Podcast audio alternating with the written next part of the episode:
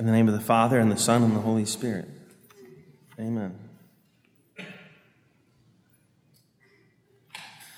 Jesus said to the chief priests and the elder of the people, "Hear another parable." He told lots of stories. You might wonder, as many people do, why did he tell so many stories? Well, because we like stories. Homilies that only have a punchline but no story tend to go flat. Father Scalia's favorite homily, which he's never given, but we always joke about it, is just simply, "Do good, avoid evil." His second favorite homily is, "Stop doing that." But we like stories. Our imagination is very important. It's connected to our intellect. It helps our memory pick out what's important. It moves us to tears. It moves us to gratitude. In this story in particular, our Lord is playing it out so that the people who are receiving this message will identify with the good person and get angry at the bad guy and then realize, I'm the bad guy.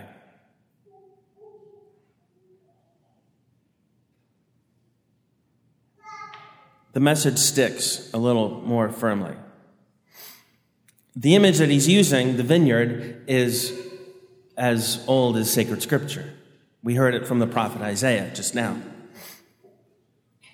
He talks about the vineyard, and then he even explains the imagery of it, right? The vineyard is the house of the Lord. It's Israel. The people of Judah are the plant.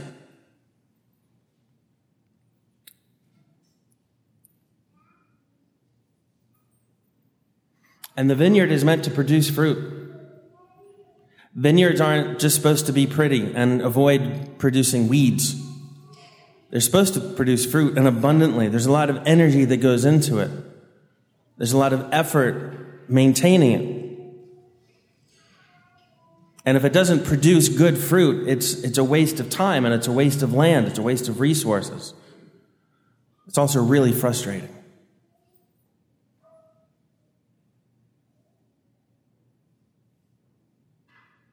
When our Lord picks up this image, he's making it even that much more up to date.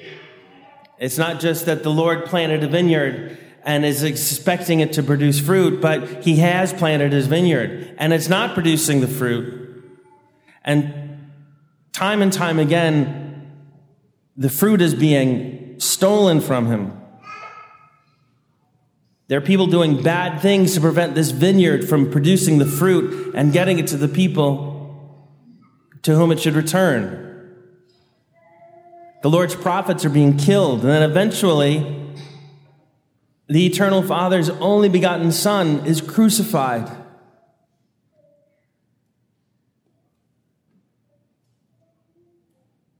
And so the kingdom of God was given to others so that it would produce fruit.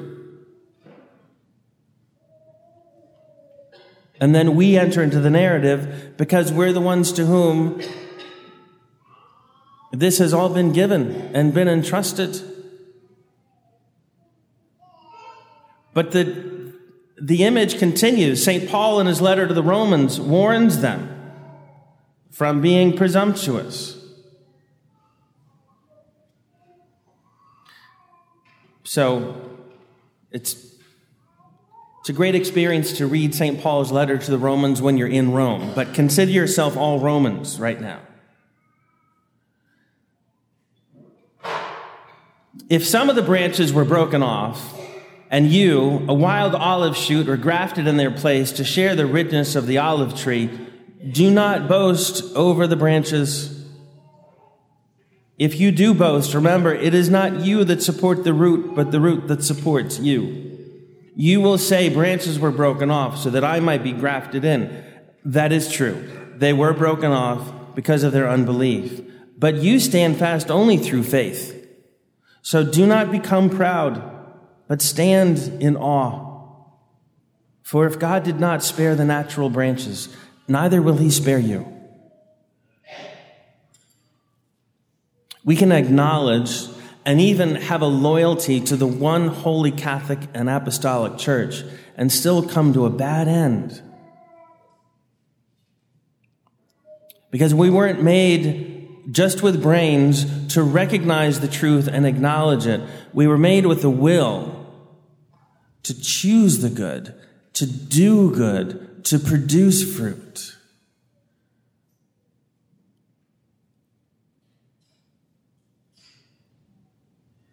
It's the root that supports us. It's not just simply for natural human goods that we were made, but we are sustained by supernatural grace. We were infused with the grace of baptism and are sustained in the sacramental life since then.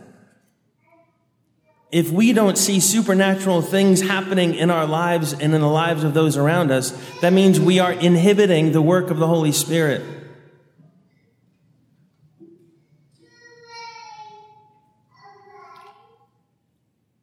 It's difficult to imagine that this warning would ever apply to us because we're such good people and we always want to do good and we never hurt people intentionally.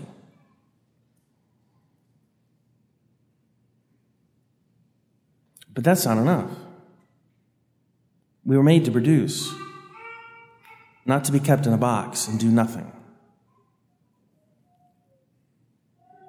And so the guarantee given to Peter by Christ that the gates of hell will not prevail against the church holds fast, and we see it play out in the course of the history of the church. But any given family, any given parish, even an entire diocese can fall by the wayside. Every auxiliary bishop in the world is named after a diocese that doesn't exist anymore to serve as a warning.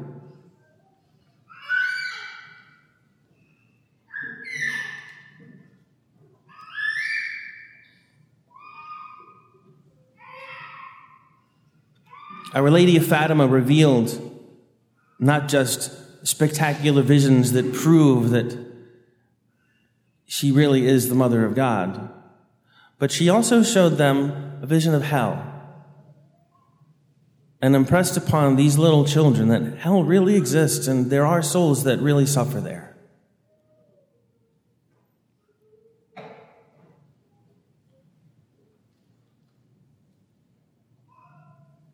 And so pray and do penance.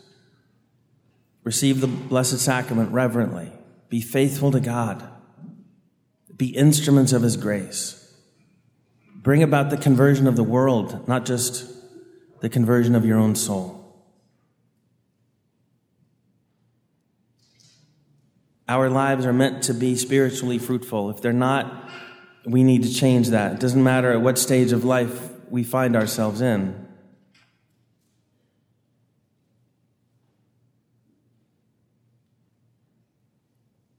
Telling the story to the person who's guilty while getting them to identify with the innocent party is what the prophet Nathan did to David. We read it in 2 Samuel. You remember the story about David and Bathsheba. I don't have to remind you of that part. The Lord sent Nathan to David. When he came to him, he said, "There were two men in a certain town, one rich and the other poor. The rich man had a very large number of sheep and cattle, but the poor man had nothing except one little ewe lamb he had bought. He raised it, and it grew up with him and his children. It shared his food, drank from his cup, and even slept in his arms. It was like a daughter to him. Now a traveler came to the rich man, but the rich man refrained from taking one of his own sheep or cattle to prepare a meal for the traveler who had come to him. Instead, he took the ewe lamb that belonged to the poor man and prepared it for the one who had come to him.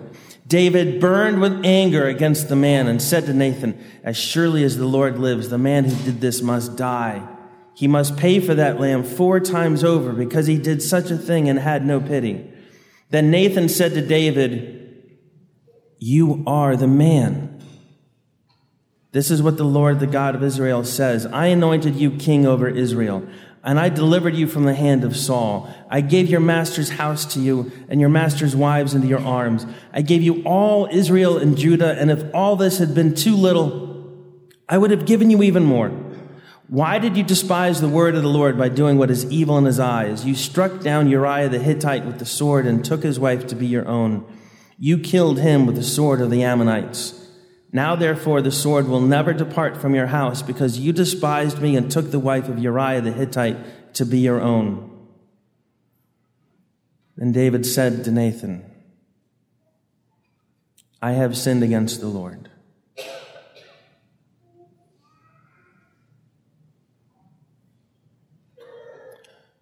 The repentance of David was perfect.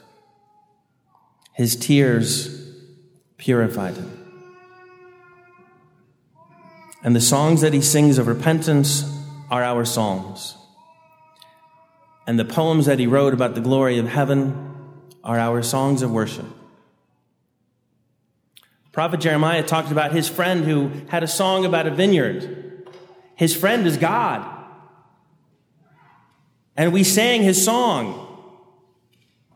Imagine this chant going up to heaven among the angels and the saints of God humming about his vineyard, about his people, about the ones he loves so much, about the ones to whom he will send his only begotten Son. Not all of the Psalms, but some of these Psalms were written by that same man who was moved to repentance because God told him the story that caught his attention. It is never too late.